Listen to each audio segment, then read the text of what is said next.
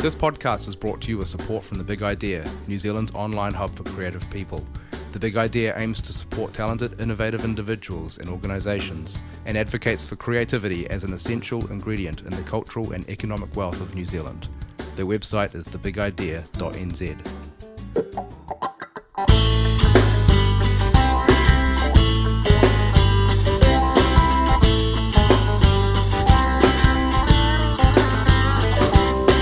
Good morning, good afternoon, good evening. Welcome to Don't Give Up Your Day Job, the podcast. The only podcast you will ever need.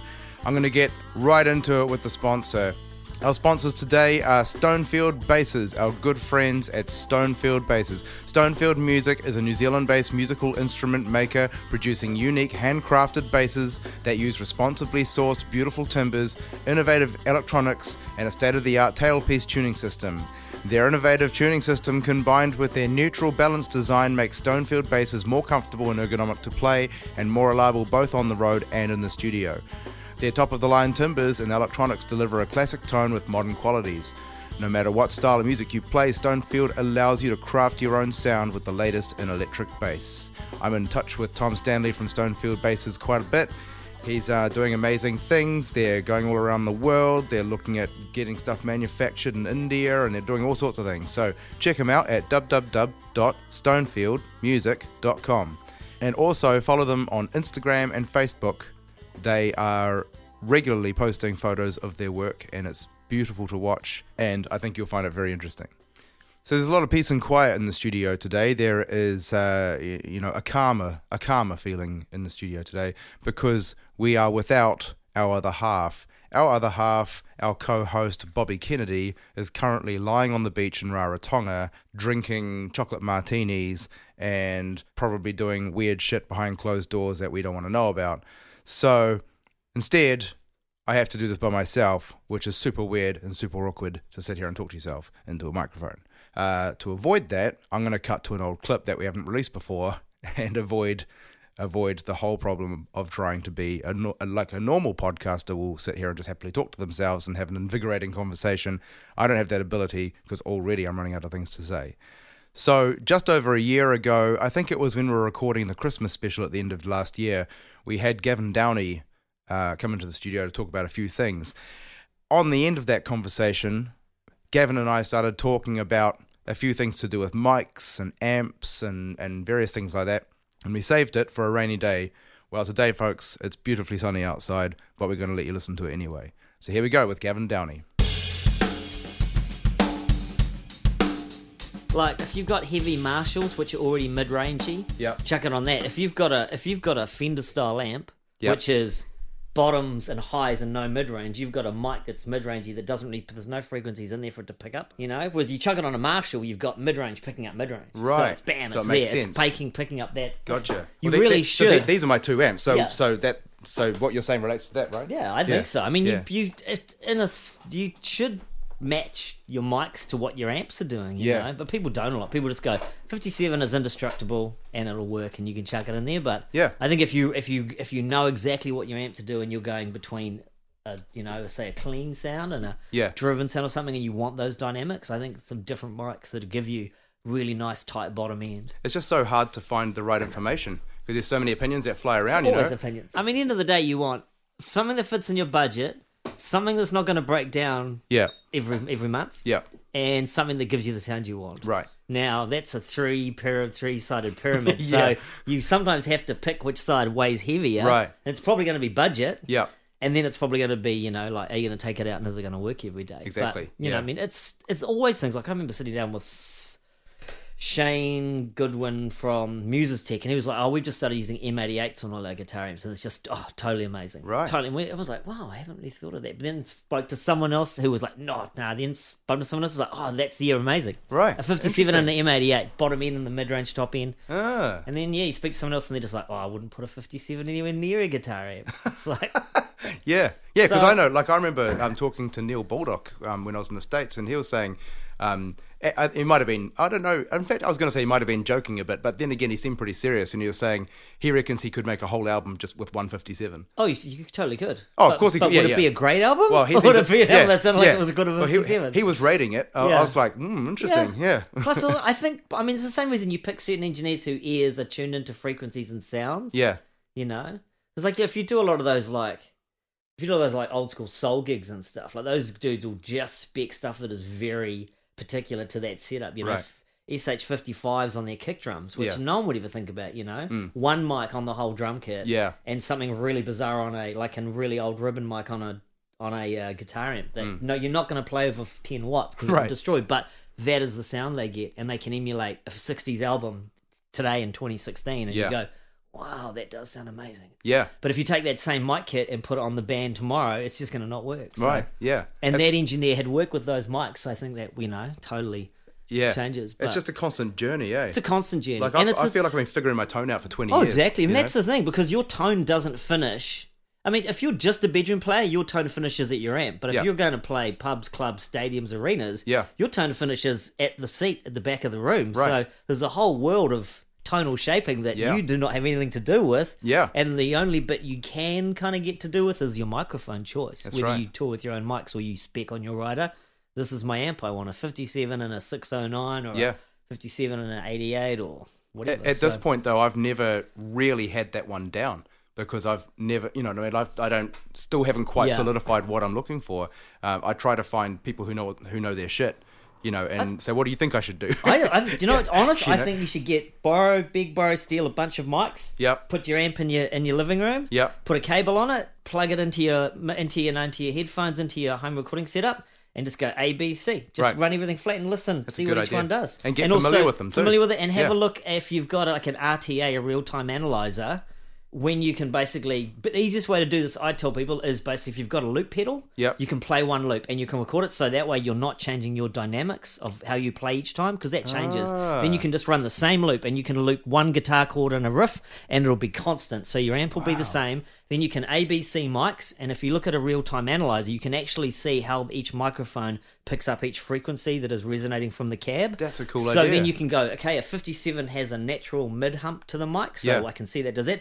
A six oh nine might have a bit more bass, less of that mid spike. Mm. Other mics, are, you know, it could be a fifty-eight, it could be another A K G, it could be uh, some kind of Sennheiser, who knows? Yeah, you know? yeah. And you can actually see, and then you can go, well, that's what I like, and that's what I think I'm, you know, I want to pick up. That's a great idea. I, I think I'm going to try that. And it's yeah. a hell of a fun weekend. If, yeah, yeah. if everyone's gone away, you just want to nerd out. That's it. Just like, ooh. Because that also touches on another thing that guitarists often come up against when they've played live for years and then they start working in a studio.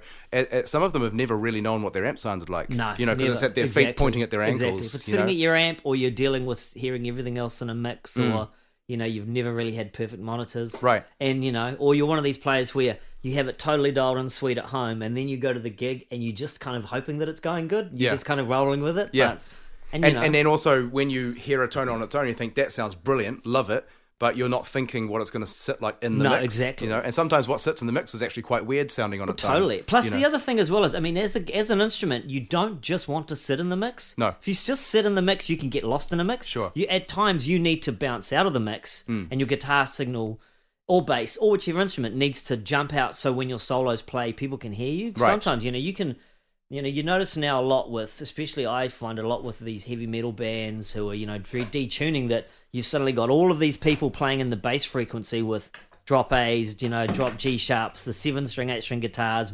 subsonic basses, you yeah. might have synths, kick drums, not much kind of mids, and then lots of highs, and right. suddenly everything gets a bit lost dynamically. So yeah. yeah. I think it's really important as a guitarist that how you sound in your bedroom or your practice room may not work for when you're live. That's right. And that can be down to, again, your mic choice, everything. And when you do a live show, you shouldn't be fixing things constantly. No. You should be basically almost putting mics in and just basically capturing what you're doing. Yep. The sound guy shouldn't have to fix a bad amp or a bad thing. And if he's got a bad mic, or, you know, mm. he's using a mic that's not appropriate for the kind of sound you want, you know, that can be a, a massive struggle. That's right, yeah. So, yeah, I mean, that, I mean, figuring out how to stand out during solos, like totally. even, even just a level boost has always been a challenge over the years, and I've solved it different ways by literally using boost pedals and things. Yeah. Um, one thing I've started to do more often these days is, it's funny, for some reason when I was a kid, I always just turned the volume on the guitar all the way up and left it there. And in the last five years or so, I've been really starting to explore the oh, different the, positions yeah. on the volume. Yeah. There's some great tones by totally. just rolling it off. Well, I you mean, know? you realise like how...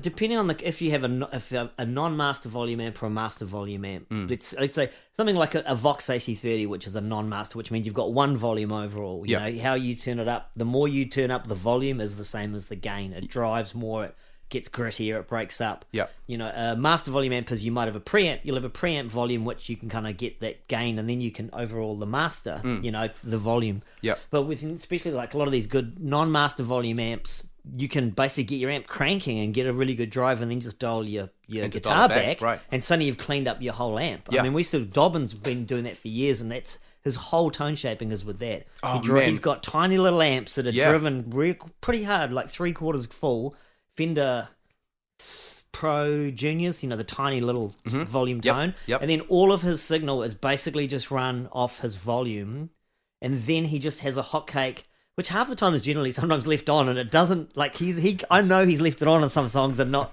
forgotten, and just kind of dial back his guitar to get that cleanness. Right. But he can just dial up and down on his volume. Yeah. Which you can't see because we're on a podcast, but yeah, turning the volume on and up with your finger to suddenly saturate and boost. Yeah. You know? Yeah. Well, I, I, we did a gig alongside him earlier this year, as you know, and, um, and I, I was standing there just amazed by his tone. You know, and I'm pretty fussy as well, yeah. so it's, it's not that often that I stand there with my jaw but on the ground. It's so simple, you know? but and he had, so, two, he had two amps. Yeah, eh? he runs, he runs two amps stereo. in stereo, which yeah. came about. I think he suddenly at some at some point got a stereo pedal and was like, "Oh, I have two now," and we ran two, and then we got a we replaced one of the the modern Hot Rod Pro Juniors with the the Woody reissue, which has got a different Jensen speaker in it. Yeah, and then since then he's had both of them fully rewired, hand point to point wired inside. Yeah. And because of their size and because they're only like ten, twelve wattage around there, you can put them on three quarters and they're not blowing your head off. Mm. They're not that kind of pointy that the front row and the audience is getting killed, but you can get such a great saturated yeah. tone. And with having two of them, it fills the stage out. Right. Mike's two of them get a nice stereo effect, and he does run a slapback echo now, which I think has got a nice stereo sort of wideness to it. So yep. mm-hmm. and it totally, like, it's amazing. When we redid that Fender Strat for him, basically, I mean, I did myself out of a job by fixing up that guitar, which was kind of bad business planning. he used to have he used to have his Strat and his Tele, and he would switch between that and then a Les Paul for some songs, and and he would go to acoustic, and he would change guitars. And some songs it would be thirteen guitar changes in a set, and right. I'd be run off my feet. And then we found the old the old blonde Strat, which was from his dude's days, his famous blonde Strat, which had been sitting in his in his cupboard in his cupboard, studio yeah. with no strings, and had been abused and confused over the years with Carla Floyd and Floyd Rose tremolos and all kinds of E M Gs, and yeah, we decided that after about a year, I finally got it out of him to say we should just restore it. So I took it away and fixed it, and we got found the original. We had the original pickups, and we got it back to his original spec with a couple of things. You know, we we put in some new pots and things. We just we couldn't get we couldn't find the originals. But since then, he never plays any other guitar. That's it. And he's like, I don't kind of need you anymore. Yeah, so it's yeah. like, oh. But and he gets that one guitar setup, and he can pull out so many tones mm. out of that one guitar for rhythms, leads, every song throughout of his career where he's played so many different guitars. Yeah. But he can now just pull out of that one little tiny rig. Yeah, a couple of years ago I bought my um, Fender Princeton there, and I got the same kind of principle out of that um, because for twenty, well, fifteen years or so before that, I had played um, my DeVille exclusively, which is so fucking loud. Yeah. Like, I've only ever been able to properly get the tone out of it in studios. Yeah. You know, it's yeah. always too loud for stage. Yeah. And and you, you're lugging this heavy thing around, and you just can't even use it properly. And I just, after a while, I'm like, what, the, what am I doing? So I bought this little thing and turned it up to like four and a half on the dial, and it starts to break up a bit. Yeah. And it's still, you could almost still talk over it, you know? Yeah. So now um, sound engineers love it because I'm never too loud on stage anymore. And it's just like, always got this killer tone. Plus, I I, yeah. I can actually let you in on some scientific fact. This is actually fact. If you look at the waveform on an oscilloscope of a power amp tube distorting yeah. versus a preamp tube. Now, let's say, example, a power amp tube and say something like your Fender Princeton versus, yeah. say, a J C M nine hundred, you know, which mm-hmm. has got your gain medley sort of noise. Yep. The waveform of a preamp distorted tube is very spiky. Ah. It's very sharp. It's very, it's it, it looks painful if you were to put your thumb on it. Yep. Whereas the power amp tube distortion is a lot softer curve on it. Right. So naturally, power amp tube distortion is actually easier on your ears to listen to. Right. Has less of that fizz factor. And it sounds more organic. So when people talk about organic sounding amps, yeah. it's from the power amp section tubes, your six L sixes, your E L thirty-fours. Yeah. So if you have one of those kind of those preamp style amps, you know, with your, you know, you kind of what we class as a lot of those kind of metal amps with your really high gain front ends, mm. they're really hard to get nice, big, warm drive out of them, even though they have overdrive on tap, mm. because they're saturating all these little preamp tubes, cascading one to the other. Yeah, it's always quite intense, and you know, to the point it can be fizzy. So that explains why why different people gravitate to different totally amps. different amps, yeah. and why you know one amp will sound different. An overdriven amp on a Fender is different from an overdriven amp on yeah. a Marshall. But if you look back at the old Marshalls, like the Plexis, which were non-master volume, you just turn them all the way up. They had that really nice big warm sound. So if you uh, listen to... How long? How, how old? How long how, ago? The old sort of sixties Plexis. Right, so you know, he, the amps, like Hendrix, if you, example, example, Hendrix, yeah. A C D C, you know, yeah. that big A C D C, that big heavy rock sound is yeah. all that was all tube, power tube, you know, distortion. It's all that overdrive from the power tubes are cranking. So. Would Steve Ray Vaughan have played an old one? Yeah, he had old ones, and he, you know, yeah. he was he loved Fender Twins cranked up to yeah. ten. And because, again, the Fender Twin doesn't have a preamp, like, right. you know, like a normal amp, it's not that fizzy kind of power. But yeah, because I always, I've always seen images of Steve Ray Vaughan playing with Marshalls, and I've always, it's never made any sense to me, because yeah. it, it never sounds like he's playing a Marshall. A lot of those players, though, you can give them any guitar amp and they'll play. Yeah, that's right. I've given Billy Gibbons a Jansen twenty-five watt solid state amp, and he yeah. played LaGrange, and it sounded like his Marshall Plexi.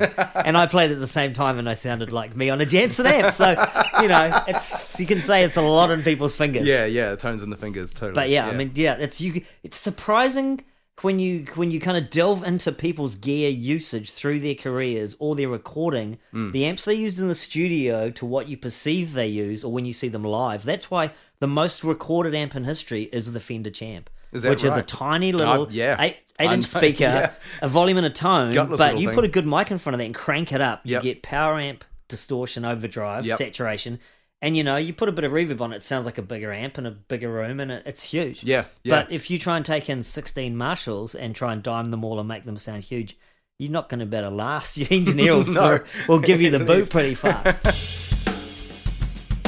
There we have it. We've had that conversation in the archive for a while. I knew at some point it'd be interesting to release. It's one of the great things about working with good people is that constant conversation that's going on, and that constant exploration of how to improve your game and the various subjects. They can be technical, it can be psychological. I'm always talking to people and saying, like, how do you approach this and how do you think about that? And when Gavin was talking about some of that background on Fender versus Marshall and so on, I mean, I didn't know some of that. So it's it's just one of those ways of constantly upskilling and sharing information in our community. I really enjoy that. So in other news, uh, Bobby and I both perform in a show called Automatic eighties, and we have a few gigs coming up that we thought we'd mention. So if you happen to be listening to this episode uh, in the next sort of week after it's released, on twenty-fifth of November we're playing at Orewa Christmas in the Park, which is a big free gig family thing, and I believe we're on about seven, seven thirty or something. Uh, we're also playing in Nelson on January first, and we're playing at the Mangawai Tavern on January thirteenth, and then we're playing for the first time in Napier on February twenty-fourth. So if you'd like to find out more about those shows and get tickets and all the rest of it, go to w w w dot automatic eighties dot co dot n z and visit and follow the Facebook page, which is just Facebook slash Automatic eighties. All right, today's guest is Paul Walsh. What a fascinating dude. Most of the time we talk to entertainers and musicians and producers and actors and so on. Um, but one of the things we've always discussed between us, at least, is that we want to celebrate the people behind the scenes as well, not just the people on the stage, but all of the people that that make entertainment happen. Well, you couldn't do it without them, let's say. Uh, and security is a big issue, and, and one could argue an increasingly uh, big issue, a growing issue. So uh, Paul Walsh, uh, as you'll hear in the episode, he's he's worked for the police force, he's been in special tactics, and now he's more recently doing private security. He's worked with people like Metallica, Slipknot, even Justin Bieber. And he's one of these guys who, again, didn't think he was very interesting. Uh, you sure you want to record a podcast with me? I don't, I don't know if I've got anything to say. And then, of course, this happens. So hold on tight, enjoy the ride. Now let's do this! Don't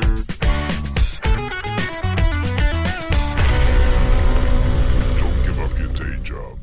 So you're one of these people that Uh, that we talk about quite often, who we invite on the show, and you, and you say, um, I'm not sure if I'll be interesting enough, you know. But then, as you look at what you've done, it's crazy interesting. uh, I'm not convinced, but you know, yeah. We'll see.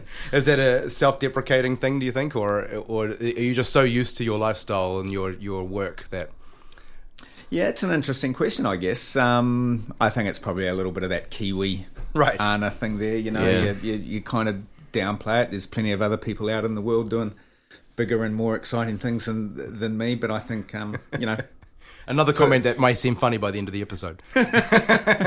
for, for the most part, yeah, yeah. When people go the, the the roles I've had in the in the police and the travel that I've done and the experiences I've had, yeah, it's yeah cer- certainly not your nine to five office job, is it? So where did it all start? Well, I you think grew, grew up in New Zealand, obviously. Yeah, yeah, yeah. Born and bred New Zealand. Yeah, um, which part? Um. Up in Taranaki, uh, oh, yeah. Hara, New Plymouth, and then through to Auckland. Um, but really the, the pathway to where I've got started in the police. Yep. Um, so most of my time uh, in the police was in, in specialist squads, so uh, the Armed Defender Squad and Special Tactics Group. Right. Um, did you go into that specifically, or did you just join the force and no.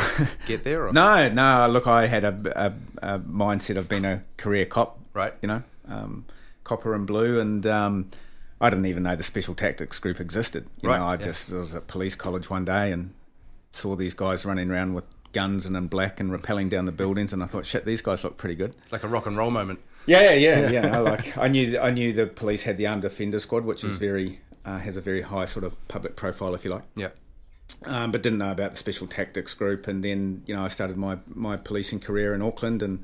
And loved it, and full of admiration for what um, the men and women in blue do. But um, you know, then got my opportunity to to try out for and join the Armed Defender Squad. Um, and in Auckland, there's a, also a, a unit of the Special Tactics Group, and um, you know, got an opportunity to try out and put my hand up for that, and got selected and joined the sniper team. And then you know, the career continued for the next twelve years of my sixteen-year career, pretty much full time in that unit. And so, what's the difference between that group and you know what the army do? Um, uh, primarily, well, you'd be, domest- a, you'd be a, domestic, right? Uh, yes, domestic. It is domestic. It's right. a it's a policing group. It's, it's not tri- like you're going to be sent overseas to Afghanistan or, or Iraq. Got sent overseas to East Timor. uh, oh, in that but, police but, role, but, but, but volunteered for that. Uh, uh-huh. While my wife was pregnant, actually, with our first kid. That would have gone down well.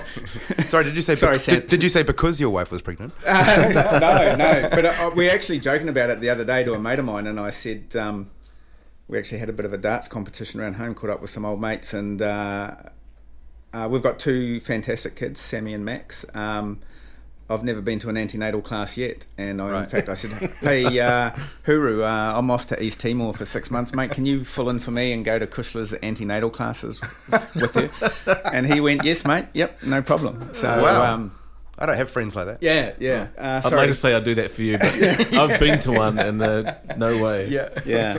Uh, which is then you know, a testament to an amazing wife, I guess.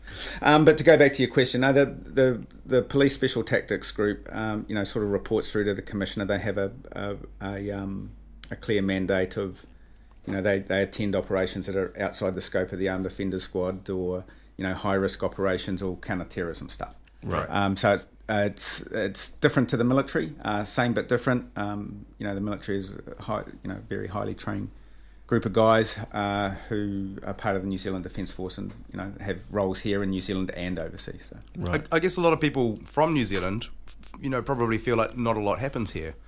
You know, like there's not much threat down here. But I mean, are, are you guys just doing a very good job, and and we and, don't hear about it? You don't or? hear about it, or yeah. Well, I, I you know. When I say you guys, it's them now. I've been out for a while, but yeah, um, true, yeah. Uh, you know, if you look at that global space, is New Ze- is New Zealand a soft target? Well, I think it's a target. Mm. Um, you only have to look at the global stage to see what's going on. But and it's you know, it's not just the New Zealand police that are fighting that fight. You've got intelligence agencies and a whole bunch of other stuff going on. But you know, I, I guess our isolation as a nation helps us a little bit, but in some ways, I think. That that then makes us a, a soft target by the very nature of being a soft target. Right. Know? Like if you're yeah. a bad guy, let's put our bad guy hats on. Hey, where should we go next? Let's go somewhere soft yeah. or easy. Yeah. Which, you know, adds to that whole sort of thing of the global space of terrorism and badness, I guess. Yeah, yeah, because you'd think, like, what would they want to do down here? Like, what's down here? But at the same time, what's the rationale for anything that's going on? It's all completely mad. Right. Yeah. You know, if you wanted to make a statement, you know, um, and New- if, if New Zealand was seen as a soft target, mm. th- people will go, well, New Zealand's, there's nothing down there for them to worry about. And then suddenly, if New Zealand got hit with something, we'd be like, okay, that's a message sent. Yeah, to somebody or to, yeah. to some group out there. Yeah, yeah, true. What does a, um, a special tactics officer do of a day? You get up in the morning, is it a nine to five kind of thing, and then uh, clock out at five o'clock, hang up your guns? They probably get up at like four, four, four o'clock in the morning and do press ups. Uh, or, yeah. or can you not say? No, no look, I, I mean, at the end of the day, you, you you're a high performing team, um, uh, so training is very much a, a part of what they do. Right. Um, You know, if you want to become expert in anything, you, you do the small stuff well, so it's just repetitive training. Your yep. ten thousand um, hours. Yeah, yeah, yeah, you know, yep. and, and, and pushing the team uh, to the edge, I guess. Um, and then there's, you know, there's real-time operations that they're required to do and plan for and, and, and um, you know, so it, it's a very busy unit and, well, certainly was uh, when I was there and, um, you know, when I catch up with the guys, it's it's still very much so. Mm-hmm. What does it take to become a part of that that unit? Like, uh, you is a certain fitness level or um, expertise with weapons or or um, a fighting style or something? How do you get involved? Uh, probably yeah. psychological too, right? Like, yeah, there's look, there's a little yeah. bit of all of that. There's yeah. there's selections that the guys have to to to go through. Mm-hmm. Um, a lot harder today than it wasn't what wasn't my day, but I, I, I guess they're looking for an attitude and a mindset. You know, the technical right. skills can be taught for most people. Yeah. Mm-hmm. Um, so it's an attitude and a mindset, uh, right. coupled with um, some good levels of fitness and you know, and and, and, and, and a team ethos, right? Like you can, right. Um, you know, it's like any high performance team. You you've got to be a team player. And and you're relying on the person next to you in the yeah, in the trench, so to speak. Yeah, hundred percent, hundred percent. You know, they're. Uh, there's a no dicks in the jersey kind of All Blacks philosophy, if you like, you know, like right. yeah, you know, team first kind yeah. of stuff. Right. I was going to ask that also about your current work. Um, how, you know, how do you know whether someone's on the level? You know, uh, I guess you've gotten pretty good at reading people. Uh, what in terms of like in, in terms of you know not recruiting someone who's crazy or you know, yeah, having having some the people with the right minds around you. Yeah. I mean, I'm not uh, not overly recruiting people in the space that I'm working in at the moment, um, but uh, you know, I, I uh, when when you sort of do look for people to come on board with you or help you on gigs, um, or in any space, I, I guess I think you you you uh, you know you thin slice people pretty quickly, don't you? And if mm. you've got to sort of wonder too much whether they're the right fit, then you've probably already answered it in your own head. Sure. Right. Yeah. You know, I remember yeah. a, a, an executive from Icebreaker um, telling that at a, at a speech that I heard him. He said, "If you look, if you're umming and ahhing too much, then you've already made it up in your own mind." Yeah. Right. So you know, you, you know when people are the right fit. Probably yeah. true about a lot of things in life, eh? Yeah, I think yeah. so. Right. Yeah. Just trust yeah. your instinct a bit. Yeah, yeah, yeah, yeah, exactly. So go, what, ha- go, what go with that gut instinct? Exactly. What happened after um, you were in the Special Forces? Uh, oh, it's I don't even like that term Special, Special. Forces because it's not, you know. Uh, but anyway, uh, the Special. Uh, once I left the police, um, I kind of hit that point. You know, what do you do? Uh, getting a little bit older, and, and, and do you either stay in the police forever in a career, which yep. was certainly one option, um, or go and and try your hand at something else. Does the police get free tickets to everything? You get you get to go into the into the rugby, to the cricket, to the concerts. Uh, in my early policing career, I was, I was told to work. Um, or not told. You know, I put my hand up and said, "Hey, I'll work uh, plain clothes," which was just a term back then when you're on section, right? Like you yeah. dress in jeans and plain clothes, and right. you know, go go lock up people for whatever. Yeah. Um, and yeah, hey, can you work plain clothes with whoever? I forget who it was. We want you at the two Rolling Stones gigs uh, at Western Springs. Yeah. Awesome. Okay. So, plain clothes uh, at the Stones. So, they were good good concerts as I remember them. Uh, and, but and are you are you the guy that's facing the other way watching the crowd? Yeah, I was just going to ask that. Yeah. Uh, uh, I always look at those poor security guys, eh? All this amazing shit happening right behind their heads. Yeah, yeah, yeah. yeah, yeah. We'll, we'll come back to that, I'm sure, because that, that does my head in once I started working a little bit in that in that, in that scene. No, yeah. back then, mate, I was just there for the uh, for the show. Because I, I, I did this, um, I had this piece of music that I'd written or some music for a short film that Helen Clark was... Um, at the museum, she was launching this documentary thing. And the D P S um, people, they were really conspicuous. Like, they were a foot taller than everyone else. They had dark glasses on, yeah. and it was nighttime. Yeah. And they were the ones looking at the crowd the whole time.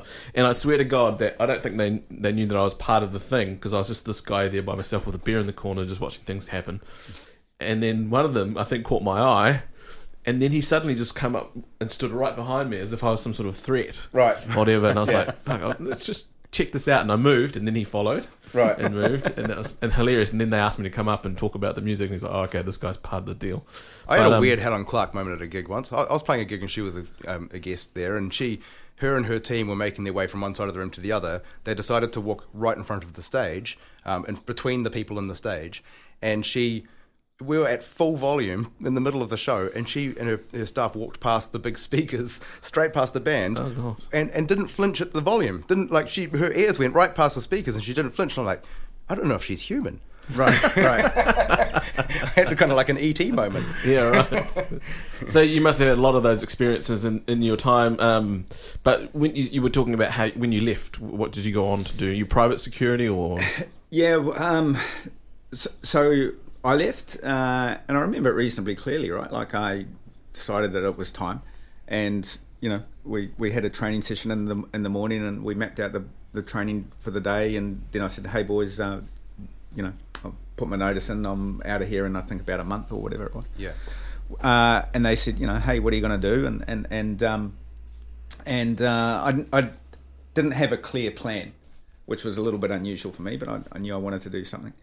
Uh, and then anyway, so literally on the last day before I walked out, there was a flash on the on the desk phone, and it was a, a really good mate of mine um, who'd reached out. He was working in Africa, and basically, you know, through the conversation said, hey, Walsh, you want to come and work in Africa? We're going to build up the security for this gold mine in, wow. in which, Tanzania. Which, on Tanzania, right. Mm. In a, in a, in a, in a suburb, uh, suburb, in a province, Buzwagi. And um, I went, you know what?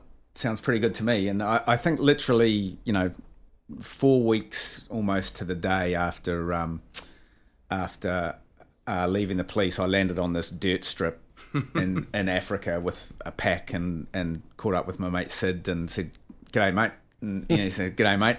You know, and, and, and next thing we're um, helping build up the security uh, in this mine in Africa, which... Um, which was a huge challenge and a steep learning curve, and embedded into, you know, a, a, a mining culture, if you like, in, in the back blocks of Africa. And um, and what state is Tanzania actually in? You know, like, what is it? A my concept of Tanzania is purely speculative. You know? uh, uh, geez, I, I don't even know if I'm qualified to to comment. Um, Do you mean politically? Or... I, I mean, like, is, is it a dangerous place? Is it is it very third world? I mean, or, or it's is not it quite... very third world. Yeah. I mean, it, it, it's a it's a developing nation in mm-hmm. Africa. It's it's um, not at the level of South Africa, but it's not one of the poorer nations. Right. It's very rich in minerals. Okay. Um, uh, not like um. other parts of Africa, it's high levels of corruption, which yeah. I found out. Yeah. Uh-huh. Um, and you know, we were we were in a, in a province, you know, t- um, towards uh, the west of uh, of Tanzania, you know, towards the border of the Congo. Yeah. And um, you know, there it was. They're amazing people, right? Like, lovely people, but that you kind of get that. You do get the oh shit, we've.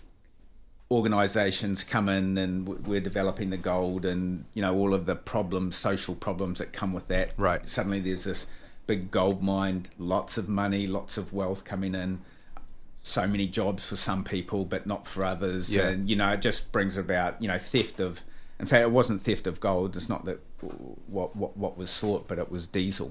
Diesel oh. is a liquid gold, you know, so clearly right. all of the trucks and everything runs on diesel, and um, so lots of lots of uh, um, thefts of, of, of diesel. So you got um, you know, villagers breaking your perimeter at all hours of the night to steal the diesel and running after that, and you know, chasing like, like down the bad guys. Out of vehicles, siphoning out of vehicles, yep. or, right? Yep, yep, yeah, hundred percent. Yeah, and, and so you know, there, there were some tense moments there. You know, yeah. um, you know, sort of. Was it was there an organised crime element to it, or was it just villagers coming? Oh no! Look, I I think it would be both. It's like anywhere, right? right? Like there's yeah. there's levels of organised of organised crime. Yeah. Um, and then there's, you know, villagers taking their opportune moments to go right. and get some diesel to sell and support their family because they feel that they've missed out and the whole yeah. thing, right? Yeah. Yeah. So, you know, um, there were some hair-raising moments there and... and, and And do you feel fair, or you know, or by this point, are you is your training somehow overriding uh, that? No, there was there, there wasn't wasn't a fair thing. It was part of this is a bit of an adventure thing, right? Right. Um, but without going into all of the details, yeah, there were certainly some hair-raising moments, holy right. shit moments. Yeah, um, mm-hmm. that's that's for sure. Uh, you know, but worked with some really great people, um, mm. locals, and in that mining industry. Like, I wonder how it compares to, which this may seem ridiculous, but musicians going on stage, right? A lot of people outside of the entertainment world couldn't think of anything worse than walking out on stage. And they, they often say, do you get nervous? They often ask that. Um, and, and I don't know about you, Bobby, but for me, I don't really get nervous. I mean, so used to it. If anything, you feel a little bit amped up. I think the you, you find ways to deal with the adrenaline, and I'm assuming yeah. you guys must do that, as that's well. That's sort of you what I'm saying. You, you can't run on adrenaline in the red twenty-four seven because the, the stress um, levels that that... Yeah, but you must have some training to deal with that. With us, it must we must have found a way to deal with it because I was Just, never one yeah. of those people that really felt comfortable when I first started, and then yeah, now you kind of get used to the. Yeah, I think the desire to do it, it was more important to me than the fear of what might go wrong. And, but still, you know? But still, there is that sort of tweak just before you walk on, and then yeah. you, and then you get on the stage, and you're like, well, there's nothing I can do now. Right? Yeah, we've got to do this. That's so. Right. Yeah. Uh, yeah, that's uh, no, I get that. It's um.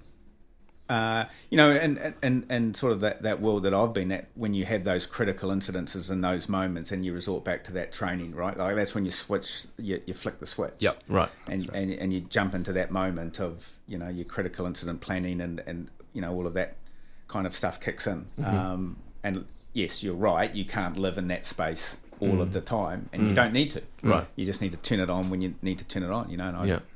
remember sort of saying having that as a as a bit of a mantra, you know, like flick it on like a light switch, lads, and turn it on when it needs to be turned on and then flick it off. Right. You know, because so. Fear is also in many ways a survival mechanism, isn't it? You know, you need to, I suppose you need to be it's able natural, to be... It's natural to be fearful. Yeah, exactly. It's right to be fearful. You need to listen to it, I yeah, guess. Yeah, yeah, absolutely. Yeah, yeah. You know, that's um, you know that's like the uh, the adrenaline all kicking in your body. That's the fight or flight syndrome, which is all, all inbuilt to us. We all have it. Right. Had yeah. it since change.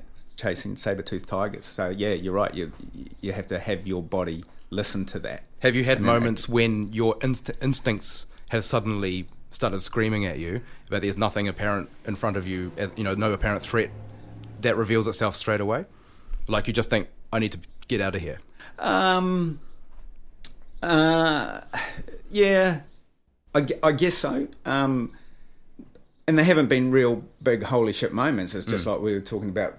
Before it's that gut feel, that gut instinct. This is not a good place to be. Right. Mm. Uh, so let's exit stage left, and, and so you know one incident in, in in Africa, we took a client into a into a into a cafe. It just had that bad feeling and bad vibe around it. And part of your drills is to find out an alternate exit, and, and, and we just exited. So yeah. nothing nothing big happened in that. You know that was nothing huge, but you know I I think a lot of people. Um, in terms of that situational awareness stuff, get themselves into bad situations because they don't follow up on their gut instinct. Right, right exactly. Right, and, and, yeah. and that's that afterthought thing. They go, oh, fuck, I, I knew, knew that was going to happen. It, yeah. I knew, you know, so people yeah. will say, I knew that was going to happen. I just knew it. Yeah. Well, why didn't you act on it? Right. Yeah. yeah. Um, or conversely, they have the, oh, shit, I didn't see that coming. Mm. Yeah. You know.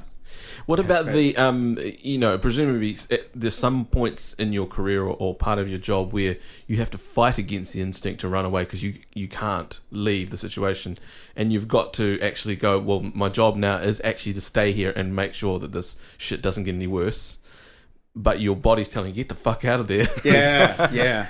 Yeah, uh, I mean... Um Uh, like I haven't even thought about this for, for, for, for years actually, and just as you've mentioned that, I go as soon as you sort of led into that, I went shit. That was this moment. Mm. So we were in East Timor, and um, uh, when we arrived in East Timor, uh, um, we I, I actually got posted to Dili.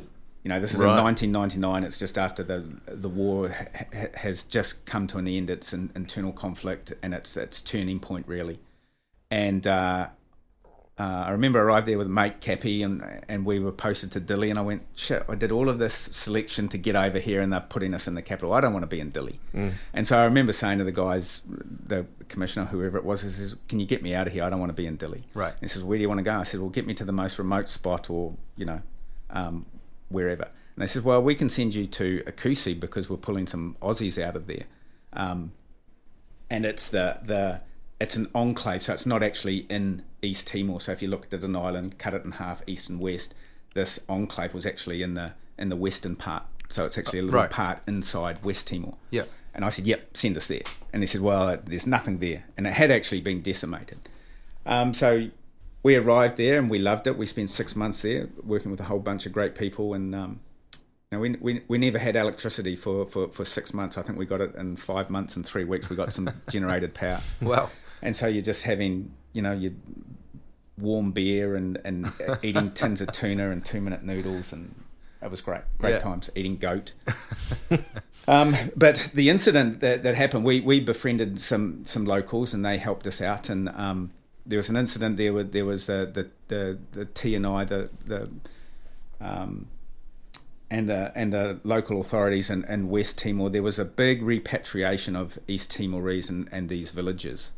Um, and one of the villagers uh, um, had a, had a teenage boy, young teenage boy, and anyway, there was this big gathering, hundreds and hundreds and hundreds of people, um, and and they'd been reunited through the conflict, and, and it was actually a, a good place. But the Indonesian uh, police were there, and they grabbed this thirteen-year-old kid and were wanting to take him away. And I knew that there was a good chance, you know, like it was just a bad moment. Right, right. And so all these people were running this way, and, and Cappy and I were walking this way to where to where this kid was. And we got there and, and grabbed the boy, I forget his name, and um, there was this big standoff between us and the and the and the local authorities. And, and at one point, a pistol, this this um, local cop guy pulled pulled his bloody firearm, and it was almost like this complete standoff. So right. you know. Um, But, you know, what did, what were we going to do? We we couldn't back down, and it was just, right. you know, no, the lad's We're coming with me. We're taking this boy with us. Yeah. H- yeah. He's coming with me, do what you want, and, mm. you know, ho- hoping that it would get caught on the on the media stage or, or, or something, yeah. right? Or hoping that the, the, the bloody blue hat of the U N had some credibility that the, they weren't going to do anything stupid. Right. Um, but that was a, you know, that was a tense sort of standoff moment, and, and, and the kid came with us. Uh, we got him back to his parents. You know, they were literally, they were in tears. And, and did the uh, or, what did the authorities do? Did they just sort of let you walk away? Yeah, well, I mean, you know, you're you're, you're wearing the flag of the U N, so right. they, they want to take on that that that um, sure that fight, so to speak. So yeah. Yeah. you know, that was a that was a you know a, a tense sort of standoff moment. And how can, I mean, there must be occasions where, I mean, how do you decide how much force is required when you do have to retaliate or, or whatever? Security guards, for example, over the years have had moments where they've been far too aggressive. Yeah, and, yeah, know, yeah, yeah, they have been, right? Yeah, yeah. yeah, yeah. yeah. Um, but at the same time, I guess there's a balance, because you, you can't be too soft. No, you know, depending what the job is. Yeah. So, no, yeah. Okay. No, it, it, it, it's a good question. Um, is, you know, there's time and place to use force, and there's yeah. time and place to use violence. Um, my career has been around, you know, a lot of firearms through being a, you know, a, a sniper and on the assault team, and but I'm yeah. not a gun person, so right. I'm not into guns, and I'm and I'm not into violence. Wait, you've um, been a sniper, but you're not into guns. Yeah. That's yeah, yeah, right? yeah, yeah, yeah, yeah, yeah. Well, yeah. I st- you know, bloody hell, it was the it was the. thirty thousand dollars worth of rifle and scope that they gave you that, that, that makes you good, right? Um, are there guys... Are there I'm, guys I'm underplaying that, that but, yeah, but yeah. you know, I love my time on those teams sure. and in those squads, but I'm not, you know, I'm not a, a, a gun fanatic. Yeah, yeah. Um, I don't think it doesn't require you to be, does it? No, no, no, no. Yeah. no. I mean, I'm, I'm, I was there for the mateship and the and the role that we were there to do yeah, and, yeah. And, and, and the team, to be a part of that team. Um, yeah, but there comes a time and place where you've got to use force, and mm. I'll go back to that point I made. You've got to turn on the light switch. Well, it comes the same to applying force. So there's time to be, you know, uh, extremely aggressive, yes, extremely aggressive, mm-hmm. and, and at times violent. Um, but then you've got to be able to turn that off like a light switch. So there's, right. you know, I, I don't subscribe to the overuse of force in and, and, and any environment, policing, no. military, or even bloody.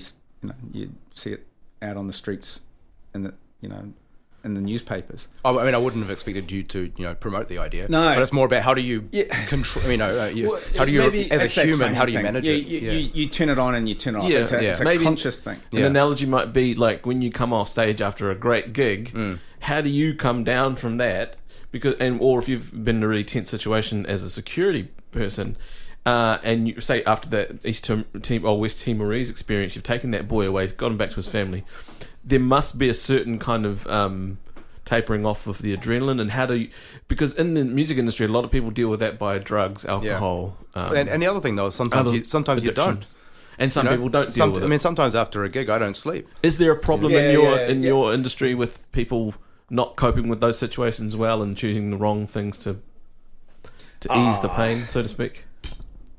Well, I you know I, I think probably the answer to that is yes, because they're human, they're people, and yeah. you know they're just a cross section of society. Yeah. yeah. Um. Um. But you know, I I think it's as simple. In the moment, you've just got to un- be in the moment, right? And you, you you turn it on and you turn it off. Mm-hmm. Right. Um. And then at the end of it, like you know, when we we did some. Um, have been involved in some, you know, pretty big operations over the years, and and you come back from that, and of course, yeah, it's a bit of a, an adrenaline high. Yeah, yeah. You know, uh, even in those moments of, of, of badness where it's, um, you know, a little bit a uh, little bit more on the risky side, you, you come away from that and you're a little bit pumped, right? Yeah, like a gig. So, mm. well, I suppose mm. there's probably also stuff that comes back to you, right? And you know, in the in the wee small hours. I, yeah. I mean, I do. I have yeah. those things. Right. Yeah, yeah, yeah, what, yeah, bad, yeah. bad gigs or just... Oh, just lots of things. Right. Sometimes it's good things. Right, okay. Just lie there and relive my life. Yeah. yeah. Oh, man, that was amazing when they cheered me for that solo yeah. that I did for, uh, yeah... fifteen years ago. Incredible. I mean, that, that, those times where I've sort of had the... You know, been fortunate enough to, to, to work on the edges of the rock and roll scene, I guess, and you, you listen to the guys and um, they come off and they, they know when it's been a great gig and they're amped and they're pumped. And, yeah. Uh, and they know when it's been a shit gig in terms of a, the crowd wasn't so good, and, right, and yeah. they feel it as well. And you know, you stand back from that, and you, you see the same things. Yes. Yeah. I wonder how many yeah. of them have a um, a critical strat- ac- action plan to deal with those things that go wrong, like you guys have with your training. Not many. I mean, the way that we deal with a bad gig is to, to knock Drink. back the beers. Yeah, yeah, yeah. yeah. Well, yeah. I, I think in the global sense now, those bands, you know, are, are been in terms of security, not in terms of their playing performance on stage, but in terms that they they they have and need to start thinking in that space. Of yeah, those plans. Right. Yeah, it's changing a bit, isn't it? I've I've only been on a couple of tours where where security's been needed as a detail to f- tour with us. You know, right. I don't know. Do you know Mike Gent at all? No. Mike Gent. So he was a, a gentleman from the North Shore. Unfortunately, passed away a few years ago. But he had a group of security guys that would do. Um, rock tours around New Zealand with bands and, and so forth, and just the level of professionalism of these guys, because they are all, you know, Brazilian jiu-jitsu black belts, and they know how to take someone to the ground if they need to, but mm.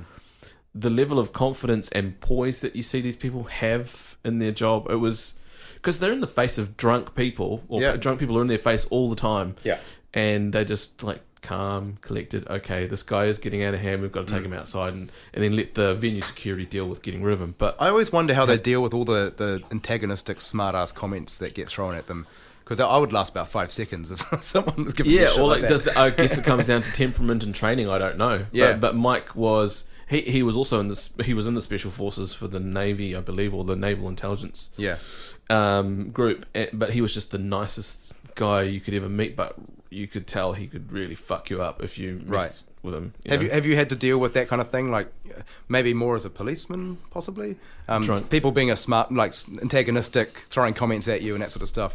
When uh, normal people would just lose their shit, but you have to keep it together. uh, look, you know, those young policing days, that you know, you know, particularly in the big cities, um, cops face that every, yeah. every bloody night. You know, right. They'll face that tonight. Yeah. You know, drunken idiots. Nothing good happens in Auckland City after three a.m., I think. That sucks, eh? You know, um, so, yes, uh, dealt with that a lot as... You know, in my early days as a cop, did I always handle it well? No. So, you know, sorry to those someone out there if you got a broken yeah, nose, got the bad day. You were the last one at the end of the night that, that got thrown in the back of the car. Yeah. Um, yeah, but that's real, right? You know, you're a young cop, and you know, get locked up, and yeah, well, we don't, we could probably you don't have to take so much shit, you know, right. all of the time, and and and. We give the police force a lot of shit as well, don't we? Mate, I've seen them I mean, do some yeah. heroic fucking shit, though. Uh, it's just... They don't get paid enough as far as I'm... I don't know how much they get paid. But, but they... Uh, I don't get paid enough. Yeah, I've seen some heroic shit from police. I, I work in South Auckland yeah. every week, and um, I've seen some stuff in there where I was like, fuck, I would just get out of there. But these cops walk into the fray. Yeah. Mm, uh, yeah. Literally, I saw a kid with a pistol my first day in Māngere. Right. Um, and it turns out it was a fake pistol, but it looked real as hell to me. Yeah, yeah. And uh, walking around the town centre with it, and the, I was about to call the cops, and a cop car comes screaming around the corner like something out of a movie, slammed the brakes on, walked up to this kid, and he literally just grabbed the gun out of his hand. Mm. Sure, the kid was like thirteen or whatever, and this guy was six foot fucking twelve. Yeah. Um, and... Uh, but it was heroic because I didn't know that that gun wasn't real. I didn't know, and nor cop, did he. He didn't know that no, either. Yeah, he literally grabbed it out of his hand, no fear. Mm. Well, it didn't seem like it. No, they so do. That, they do an amazing job. Yeah, yeah, they do. Amazing and and job. the shit they have to put up with, man. Mm. Like, could you turn up to a crash scene where someone's lost half their face because the steering wheel's gone through their head? Yeah, not me. That kind of shit. You know? Yeah, that's I couldn't stand that crap. Yeah, yeah, special kind of people. Mm. Definitely. So, what happened after Tanzania? Um. Uh, How much gold did you take?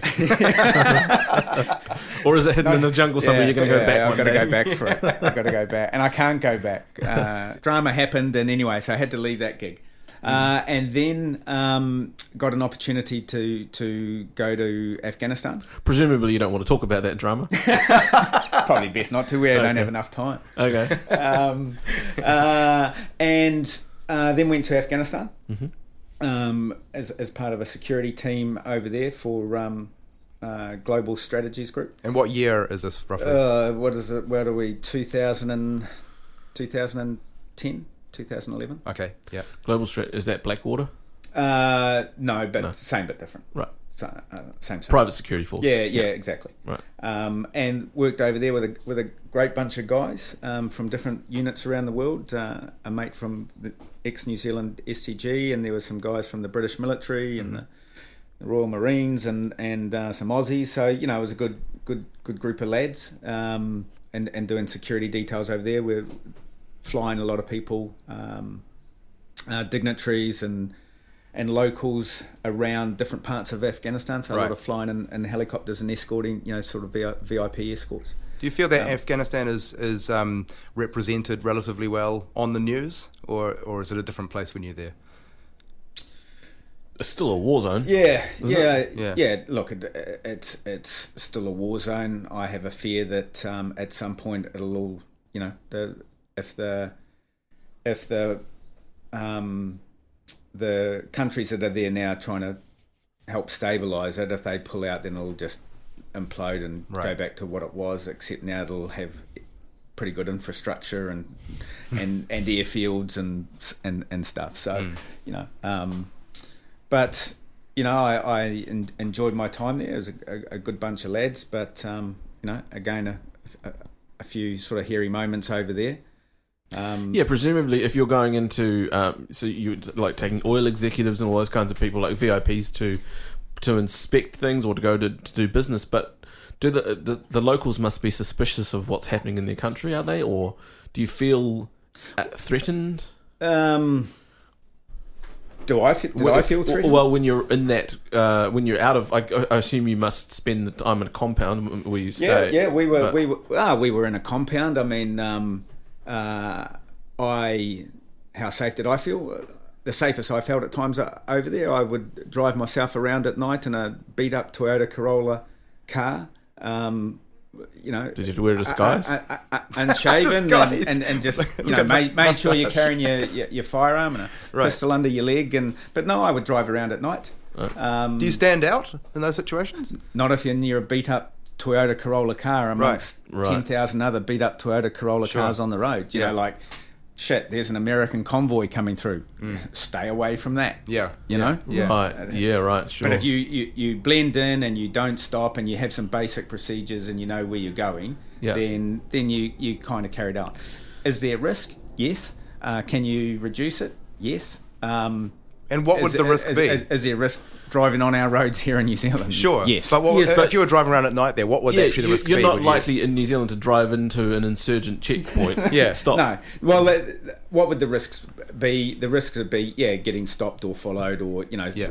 something like that. So um, it's a it's a you know Kabul is just a when you're driving through it, it's just a bloody madhouse. There's no road rules and there's right. it's just chaotic. You know, um, uh, so you know short of being followed or being deliberately targeted. Um, for then, for, then for kidnapping or for robbery yeah, yeah, yeah. or for yes yeah. to all of those yeah, yeah. just everything yeah right yeah okay you know. yeah um so you know and, and then outside of that yeah you're part of like you would it's been in the news I mean I I, I follow it because I've I've been there when mm. you know hotels get targeted or compounds get targeted or car bombs go off and all of that kind of stuff and yeah um exp, you know expats or N G Os or you know foreign security teams get targeted because of that um or because of, you know sorry because I've been there, hmm. uh, yeah, you know, that, they're at risk. But, you know, um, we had, and the time that we were sort of, you know, another another team and another compound, so not us, um, but, you know, they had a whole bunch of bloody Taliban come over the wall and, you know, there was a firefight inside the compound. So, yeah, yeah. you know. I mean, are you sort of at any... The guys you, won that. Are you thinking, of, like, at any moment, is that always in the back of your head? At any moment something could blow up or... Oh, I, I don't think you live in that space of, of any moment because mm. then it just locks you into a fear bubble, right? So right. You, you have a job to do and then you have other stuff that you do, so you do it. Yeah. Um, but you're always mindful. Like, right. you know, your, your situational awareness is totally in tune whenever you're going. So yeah. you're aware of your surroundings, you're aware of vehicles, you're aware of movement, you know, you have your kit and equipment mm. ready to go and, and you're on point. It's game time. I was in um, I was in Budapest last year, and we were at, walking into one area to go for dinner. We were deciding between two areas, went one way and um, not the other way, and then the next morning discovered that the other way that we almost went, someone um, let off a nail bomb, took out took out a couple of people. Yeah, okay. Only a few blocks away from where we were. Yeah. And, you know, I mean, I'm not in this world, so I'm now I'm trying to process the thoughts. You know, yep. what do I do? Do I hide? Right, right. You know, and and I, I kind of came to the same conclusion. No, I've got to carry on. You know, you never know when anything can happen. Yeah, of course, right? You know, yeah, one hundred percent. Yeah. Um, I think there's an element of uh, people being caught in the in the wrong moment at the wrong time. Yeah. Um, but that's a very small percent. Right. I think that.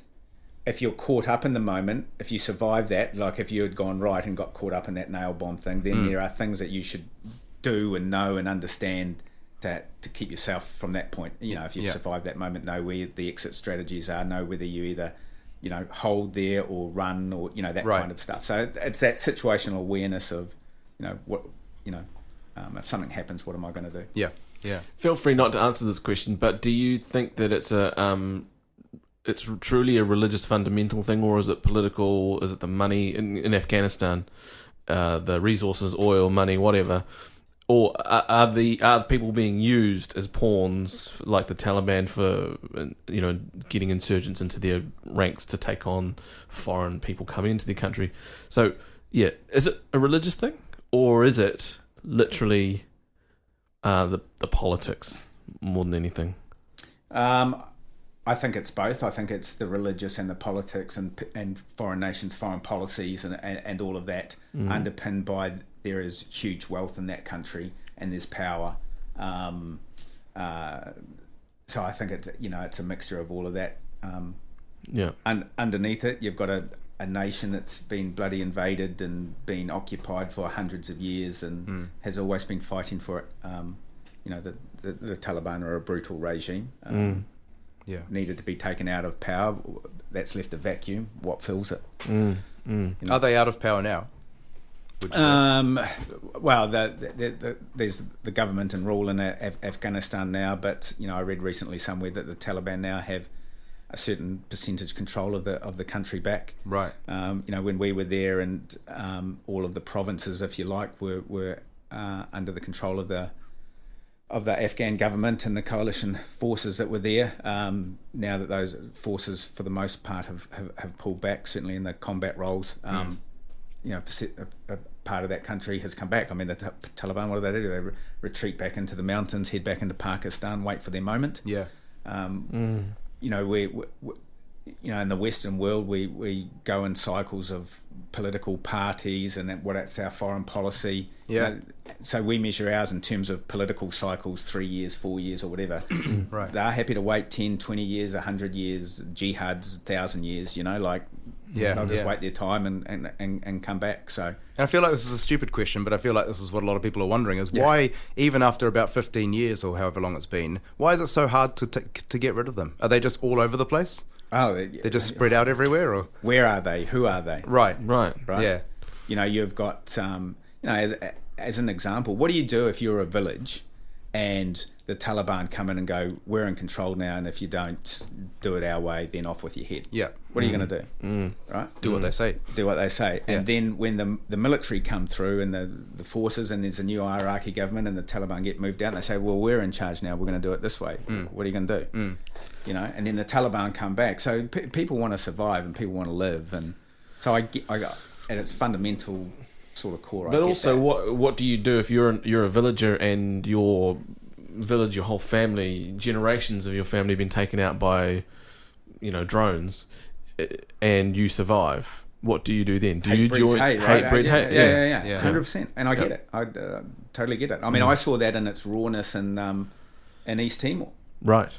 You know, okay. I, I, this is going to sound brutal, but I, I, I spoke to a kid who, who was w- forced to watch his father be beheaded, and, and then the, the, they used his head as a football, as a soccer Holy ball. shit. Right, and that and kid so now, what's, what's he going to do? do? Yeah, yeah, exactly. You know, like it's uh, so much violence. Mm-hmm. What uh, do you think of the term mercenary? What do I think of it? Yeah, do you, have you been described as that? No, do you, no, no. no I, I, I've I've personally never used it, and I've never heard any anyone use it against me um, um, as, as reference to me. Uh, yeah, I think that's a is it derogatory? A word more out of out of Hollywood, I think. Is it derogatory? I don't know. Like, some people might subscribe to it. I don't. Um, that's not what we were there to do. Right. Uh, um, we were there to to provide a professional security service um, yep.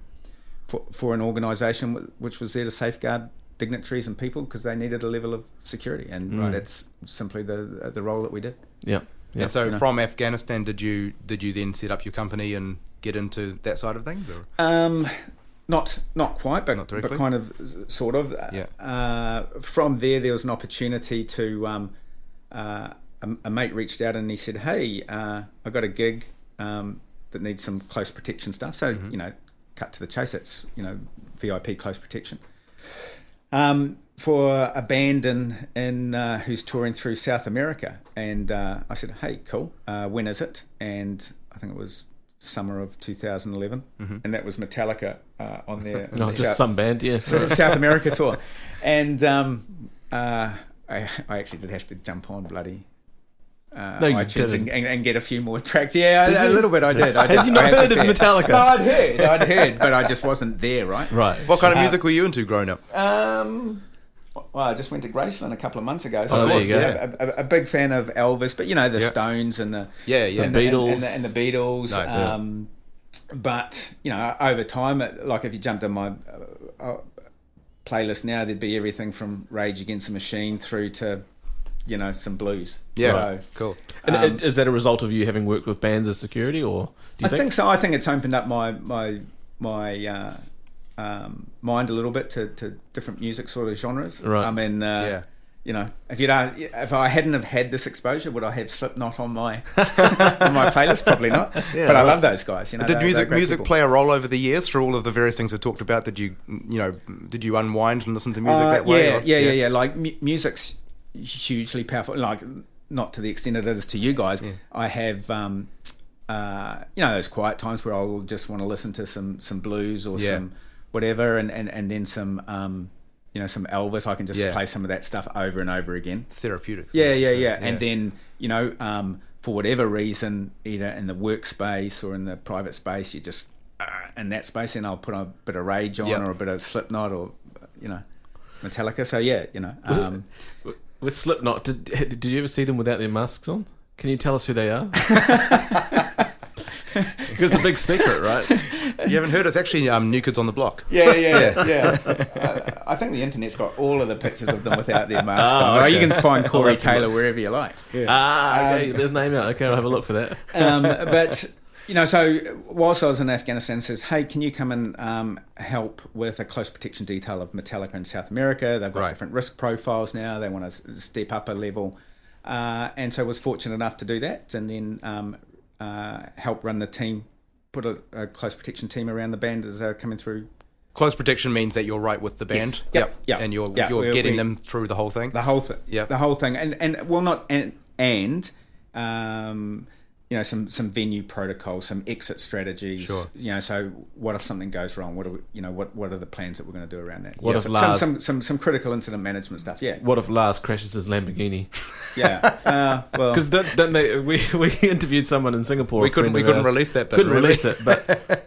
Oh, we we talked to someone we know, yeah, and yeah. Um, apparently they want to. They have a Lamborghini each uh, at every uh, at venue. Wasn't it, wasn't it just a different sports car each, and they're all different cars or something? Right, something like someone, that. One had a Lamborghini, one had a Ferrari, and so you're one. assigned a band member, and you've got to make sure that they don't pretty much get um, injured or injure other people. Yeah, well, are you babysitting were, or there were there, there were there, there were no Lamborghinis, but there, there, there were Chevy Suburbans. Oh, okay. um, but yeah, you know. Uh, It's it, it's not a hard concept or a hard strategy. We we had a small team of, of about five. We had some uh, someone doing the intelligence for us and, and, and getting involved with embassies and mm. route planning and knowing where medical facilities are and all like that and hotel recce's and, and, and checking out all that kind of stuff. Um, and then, yep, assigned to uh, a band member and, and, and just making sure that they get to and from the venue safely and, you know, if there's any incidents... deal with that. So, I mean, Metallica had, had good security protocols and teams already in place. Right. Um, so this was just another layer. Yeah. So I worked closely with um, with with Kirk Hammett and Tom Robb, his his security guy, uh, and they're all just great guys. Yeah. Right. Uh, but but I do remember it sort of as a as a moment, like a a, a, a light bulb moment of um, being in the Four Season Four Seasons hotel in Argentina.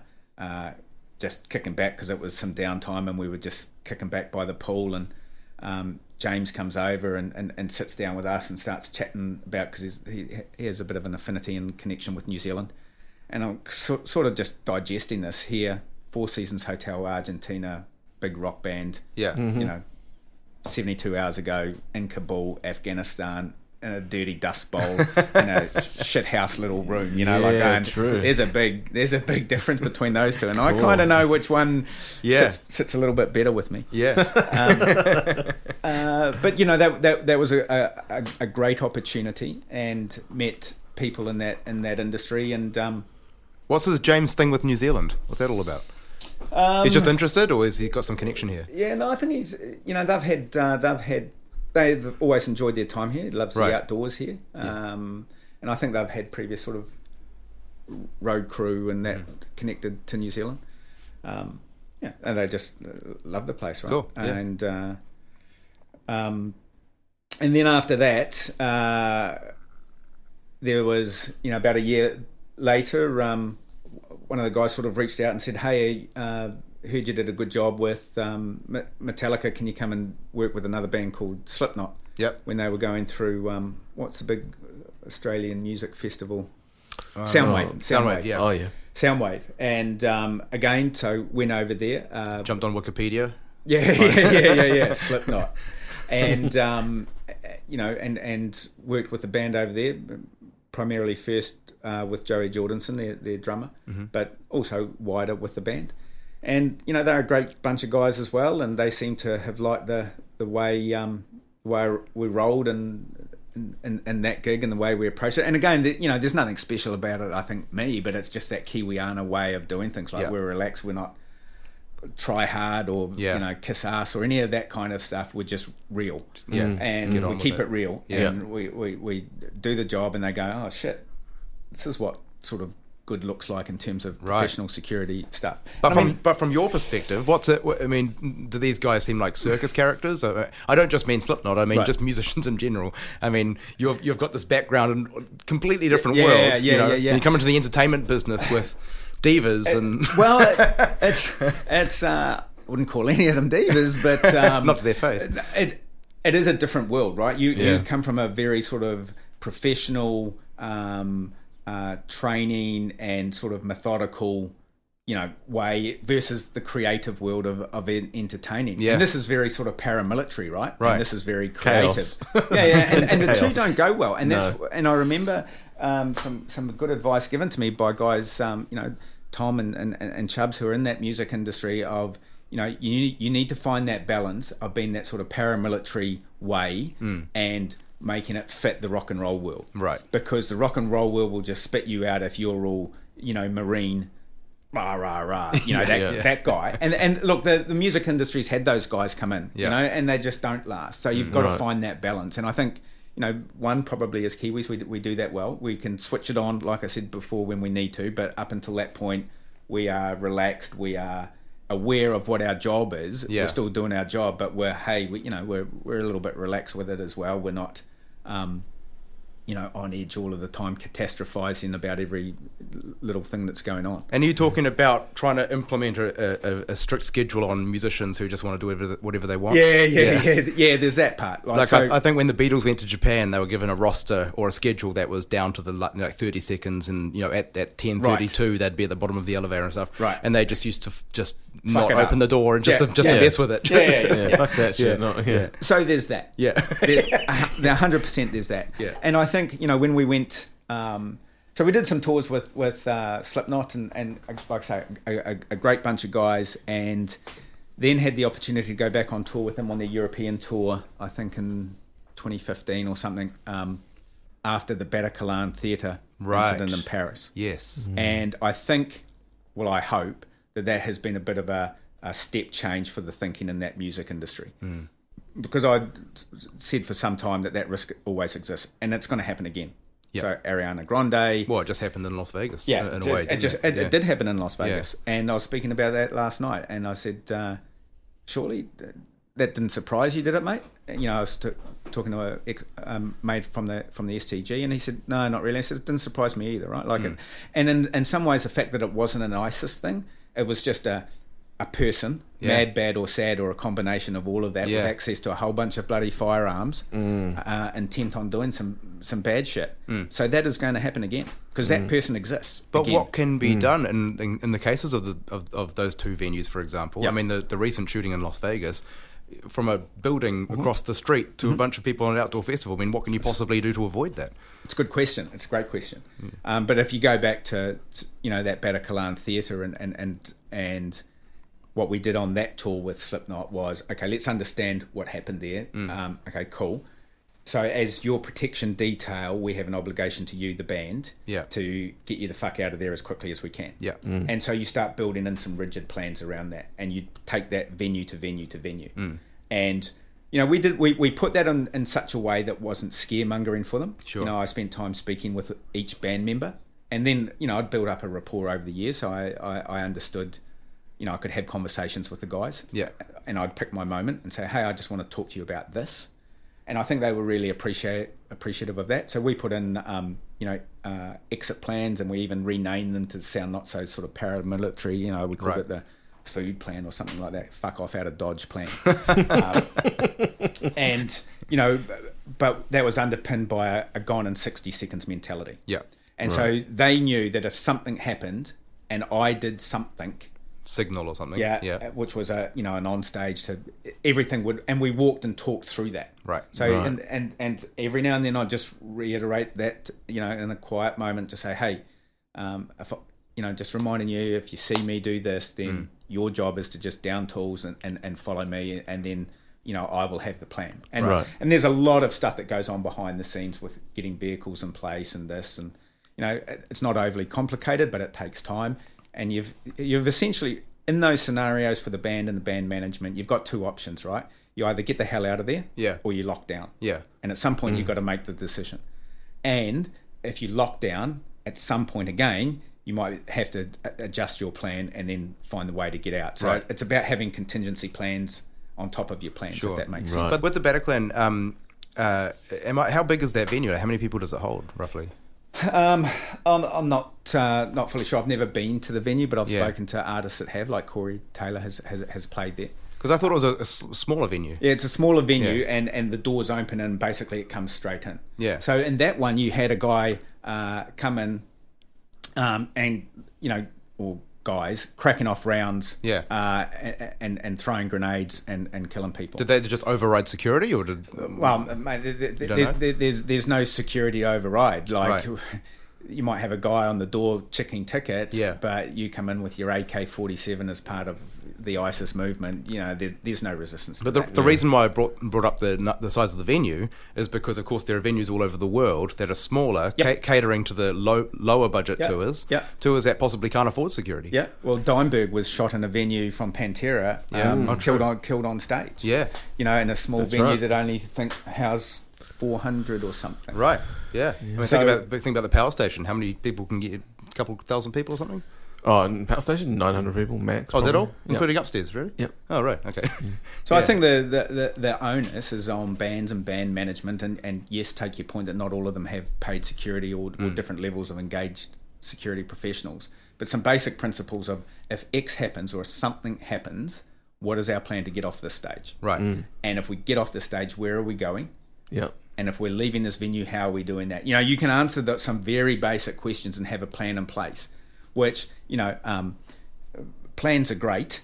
Uh, um, uh, in fact, let me rephrase that. You know, plans can be useless, but the planning and the thinking that goes into them is is is, is right. what wins you the moment. You know, mm. you've got to have the planning, because as soon as something happens, your plan might be out the window. Yeah. Right. But the planning and the forethought and the thinking and the what if scenario, what if this happens, so what? You know, all of that will come into play. Right. And if you've got the right people, someone should be thinking about that. In any band, regardless of their size, right? Yeah, like, yeah. like you don't want, ever want to get caught in a moment where you go, you know, holy shit, what do we do now? Yeah. And have someone go, well, fucked if I know. Yeah, yeah. Like, yeah. seriously, like yeah. someone should be onto that. Yeah, because even with New Zealand's health and safety plan, um, um, sort of regulations, and they've got more and more strict. As a band person, as a, you know, you own the company or whatever, you're liable for those people in that room, in mm. your crew. If something happens to them, if you haven't got a health and safety plan, yeah. mm. and I don't know of any bands that have them. We don't have one, right? For, uh, for, for the Automatic eighties, in terms of what happens if I've there's a fire. Writing. I've got yeah, it in writing with know, some of the productions. Do we? We didn't. We don't have a health and safety um, briefing. Yeah. To go, there's the exit if there's a fire, or if mm. that's blocked, this is the other exit. Um, it's a very casual culture in, in many ways in, yeah. in our country.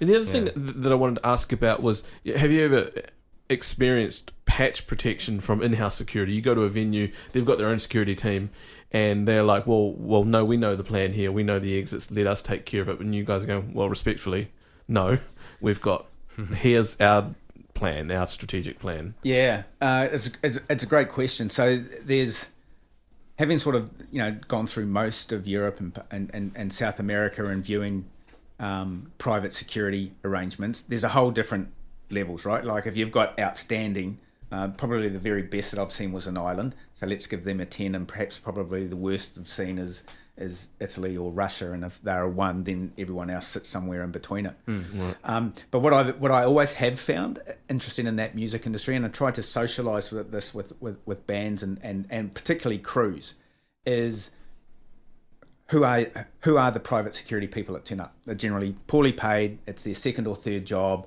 They're mostly there for the gig if they can be. Yeah. Um, and what generally happens is guys have got their tour lanyards on, and they're in another city today and they're in another city tomorrow, which means a different security, and they don't give a shit. Right. They're just bound around, and so the security guy doesn't give a shit. Like, hey, here's my pass, get out of my way. You know, mm. like. Right. So what you've got to do is try and flip that and have the the band and the management and the road crew fully buy into the security people there. You're only there for a, for for. one day or one night or one show. You've got to get them on your side to help you. Yeah. So yeah. we, you know, we we we got there with a with a with a band by saying, hey, you know, band members, um, really embrace the local security, because they're not going to buy in and guard your stairs to your stage, right, if you and the crew have a don't give a fuck, get out of my way attitude. Yeah. Yeah. Right. So stop and show them your I D, and yes. even better still, if you've got a security guard there who doesn't ask for it, stop and ask him to say, hey, mate, why didn't you ask me for my I D? Right, right. Yeah, you know, yeah. Like, you're here to protect me, and I need your help. And mm. you know, you got to get their buy-in. Yeah. one hundred percent you got to get their buy-in. Okay. So I would make a point of at each venue introducing myself, and if it was foreign languages, I'll make sure there's some, you know, uh, interpreting for me. I would always yeah. want their, tell me who your best guard is, preferably if he could speak English, because sadly I can't speak Italian or French. So I want your best guy on the stairs with me, and I would go out of my way to b- get his buy-in. and right. make him part of the show and thank him afterwards, and yeah. you know, yeah. and then and then you get the crew doing all of that, and suddenly, you know, you can in a very short space of time get everyone collectively in together to go, hey, we're here for the protection of the band. Um, so you then stop that mentality of having that security guy who's just like this at the show, and you know, he's, yeah. he's yeah. just drawing oxygen, just funny, yeah. Uh, yeah. And, and, and and drawing a paycheck because yeah. he's not doing zero, right? Yeah. Do you get that all of the time? No. You, I mean, at the end of the day, you get what you get at a venue, and you have to try and make that work. But that's the ideal. That's a that's the the desired end state, is to mm. get them get them to buy into it. Yeah. Have you ever had to put an action plan into place or for a band? Uh, yeah, into yeah. play. Uh, uh, uh, uh, um, a couple. Uh, actually, the first one was probably with Metallica in, in Mexico, where that the sound amps, you know, blew or, or didn't go, and the, you know, the crowd. So, was... Yeah, yeah, the crowd starts to rev up, and wow. they're not sure whether the band's going to um, come on, and. I mean, we didn't have to execute on the plan, but the plan was in place. So we just flicked the light switch, and the vehicles were all stacked up. Everyone was calm and relaxed. Mm. Um, and we, we pulled them back to um, um, the back line, and, and we're all set to set to go. But then they managed to do the repairs and get the band on stage. Right. Afterwards, the feedback, what you know, again was, hey, that was the most relaxed we've been in a moment of potential chaos, yeah, simply yeah. because your planning was in place, right? Right. So again, it, it, and to me, I actually liked that that had occurred because it just tested a few things. Yeah, yeah, right. And a similar thing I think happened in um, in Russia, where the front barricade was about to go, right? Oh, okay. And because of the the, the crowd, the crowd surge, yeah. And again, um, we had to pull the uh, guys into the back line. Um, I think we held there, and we or we moved to the to the we had, you know, it's a two stage process. You, you can pull into the back line, then you move to a holding area, then you evacuate. So back line is a term that you use. You could, you could, cause a music back line means something else. The, the, drum, it, the drum kit means by the drum kit. Yeah, yeah. yeah. Um, but but you've, that's a security term you use, right? That, where it's behind the an evacuation yeah, point. Yeah, yeah, yeah, yeah, yeah, yeah. Right. Yeah. Okay. Um, and so you have these points. Yes. Uh, yeah. It's all. It, Each each venue is all predetermined, where our holding areas are, where where you know where the um, evacuation point is, and all that kind of stuff. Right. Okay. And you know, again, that one uh, was was good because the plan was in place. The band are relaxed. Yeah. You know, they know what's going on, mm-hmm. uh, or or perhaps even so much not knowing all of the detail. But hey, you know. Well, she's got it sorted. That's they know what they're bloody good, paying for. Yeah, so. They know they're yeah. in good hands. Yeah yeah, yeah, yeah, yeah. What What was it like working with Justin Bieber? And are you a believer? uh, uh, played a very small role, uh, right. and, and and helping out with some security work while he was here. Um, and no. Because it, it, it appears that he's like such a spoiled brat, you know, yeah, and, yeah. and that must be that must be like a mind fuck after the sorts of people that you've worked with to uh, to be in the company of this little twat. Yeah, well, again, he's a professional. He can't say that. I know, he's, he's, I know. I'm trying to get him to say it though. He, he's got his own security detail around him. Like I was right. very much on the outer edges of of of, of helping out uh, here in New Zealand, but um, and only for the one gig. So, uh, but you know. No, I don't know enough about the guy. Sure. And at least in terms of um, the guys on in, in, in Slipknot, they're more my age and uh, right. a little bit. You know, they've they've done those days. Yeah, yeah right. They're just out to tour and, and entertain. So, do you have a certain set of skills acquired over a very long career? Sounds like a movie line. It exactly is. Yeah. Uh, so, do you have, like? Uh, did you have to have martial arts training, like close combat training, or or is that something that you've even thought of doing? In your life, I always wanted to be a, um do, do Wing Chun, um kung fu, but never got around to it. One day, Wing Mike. Chun. That's uh, isn't Bruce Lee's. Um, yeah, yeah, yeah, yeah, exactly. Jeet Kune Do. Uh, yeah. Oh, look, I I, I um, picked up martial arts when I was a you know skinny little thirteen year old, um, and and did that for a few years, and, and, and really got into that, and, and then within the S T G, there's elements of, of unarmed combat stuff, um, but you know I haven't passionately follow, followed it, it, it through. Um, In, in terms of today, mm-hmm. uh, but I admire people that do. But mm. um, no, those skills are, are, are still there, and, and times you, you, you draw on some of that training, um, which which then leads to, to some of the stuff I do today with um, situational awareness courses and self-defense courses, mm. and sort of teaching people that um, you know it's the mental attitude that will help win you a moment more than the technical skill. Right. So yep. you know you. Um, if you have the in the right moment at the right time and place, it's appropriate to pick up a pen and stab it in someone's eye. Mm. Um, then it's the mental attitude to do that, right. you know. And, and that stuff we teach to, to young women and teenage girls, and that through some of our courses. Yeah. Um, mm. But the, the the bigger key is the situational awareness stuff, right? Like, yeah. Better better to walk yourself out of the scenario than um, find yourself in the moment. Yeah. Right. Yeah. Right. And so, do, where can people find out more about those types of courses that you're running, and you're doing them presumably still now? Yeah. Yeah. Yeah. yeah that's it's kind of partly what we do. So, um, you know, you can you can find us at, at Q Risk or at Q Training. This mm-hmm. is the letter Q and the word risk or training. We'll find us on the on the website and um. dot co dot n z Yeah. Yeah. yeah. Yep. Yeah. And do you still do um, V I P protection and and band, you'd go away and do a yes, band? Yes, yeah, yeah, one hundred percent. Um, in fact, I just missed out on a recent opportunity. It just didn't quite gel out with, with, with timings and that. So, yeah, that's it's still sort of what we do. We put ourselves out there as sort of a bespoke, tailored, um, you know, risk consultancy company, and um, uh, whether that's at a corporate level or an individual level or back on the rock and roll world, yeah, um, yeah. you know. And how right. do you how do you how do you deal with the transition to come back home and be a father and a husband, and you know, do you have to is, is, is that a challenge? As I to, just check on the phone to see where I'm meant to be. uh, I mean, is it a challenge? Yes, I'm grateful for a um, hugely supportive wife who's, like I say, I mean, she was pregnant with Sammy when yeah. when I packed my bag and went off to East Timor, right? Right.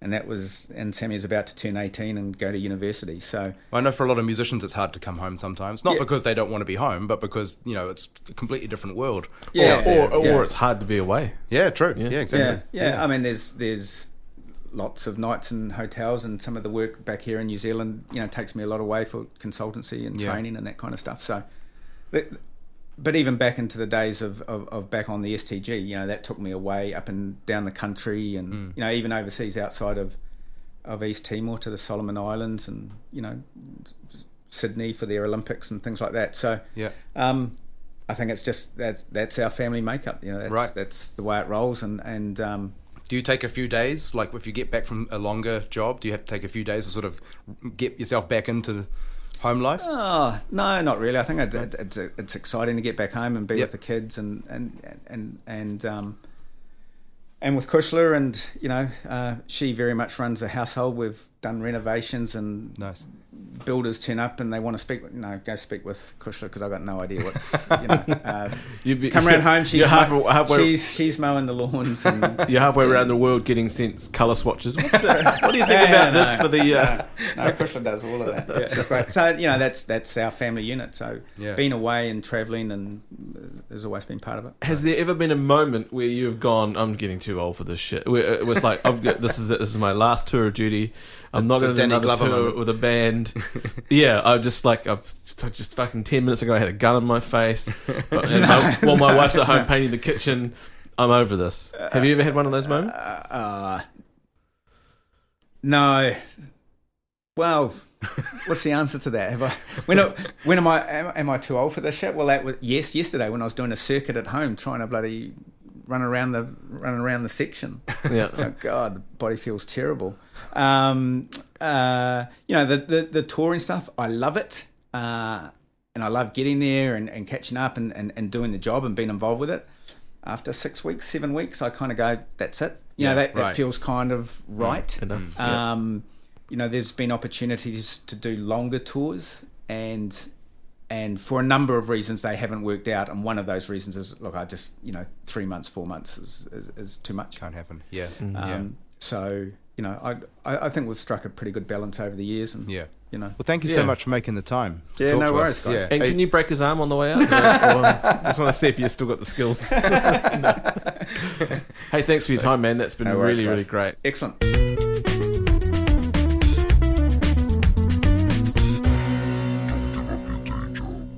What about that? Paul Walsh. Thanks, Paul, for being on the show. We're sitting here looking at this guy, talking to him, thinking he could kill us at any minute. Thanks again to Stonefield Basses uh, for sponsoring the episode. It wouldn't be possible without you. Check out their website, which is w w w dot stonefield music dot com. Remember, if you want to know more about the upcoming shows with the Automatic eighties, visit w w w dot automatic eighties dot co dot n z. And thanks, as always, to our listeners. We say it every time because we mean it. We really appreciate you tuning in. We really appreciate the comments and the feedback and, and sharing it and all the rest of it. Please keep it up and look after yourselves. Catch you on the next one.